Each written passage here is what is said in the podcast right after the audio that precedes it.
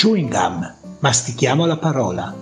Legge e commenta per noi Don Saverio da Mondovì. Dal Vangelo secondo Luca, capitolo 9, versetti 1-6. Convocò i dodici e diede loro forza e potere su tutti i demoni e di guarire le malattie, e li mandò ad annunciare il regno di Dio e a guarire gli infermi.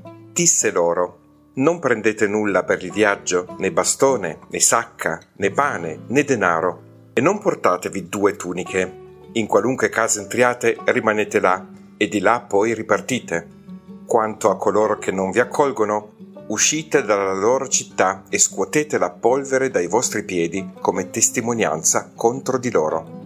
Allora essi uscirono e giravano di villaggio in villaggio, ovunque annunciando la buona notizia e operando guarigioni.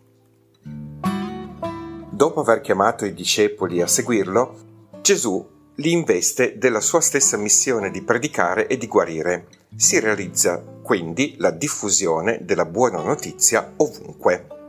Possiamo evidenziare due verbi chiave in questo brano di Vangelo, convocare e mandare. Convocare. Gesù convoca i dodici per investirli della missione di continuare la sua predicazione del regno dei cieli.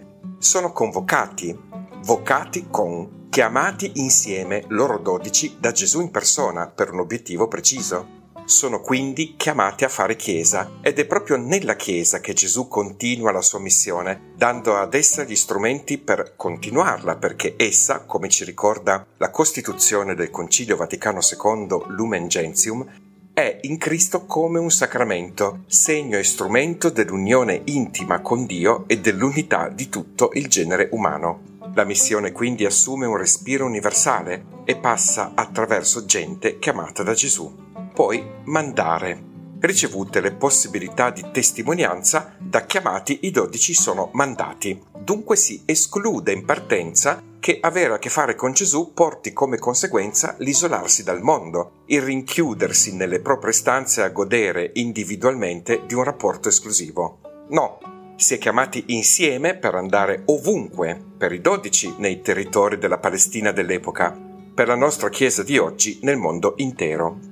Bando a ogni individualismo e a ogni tentazione per cui la fede è una cosa privata, come si sente sempre più spesso dire oggi, ci si salva insieme perché si riceve l'uno dall'altro il messaggio della salvezza e la testimonianza della presenza di Cristo ed è ancora insieme nel sacramento dell'Eucaristia che Lui si dona ancora e sempre a noi oggi.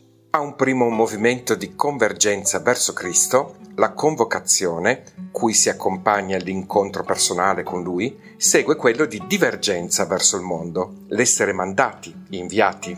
Al centro di questi due movimenti c'è Cristo, fonte e termine di ogni nostra esperienza umana e cristiana, e da lui promana la Chiesa, ossia tutti noi, ieri, oggi e sempre, che portiamo lui e la sua buona notizia ovunque, predicando il regno dei cieli e vivendo fra di noi la presenza di un Dio fatto uomo che, certamente, ci ha tratti abbastanza da convincerci a vivere questa entusiasmante esperienza insieme.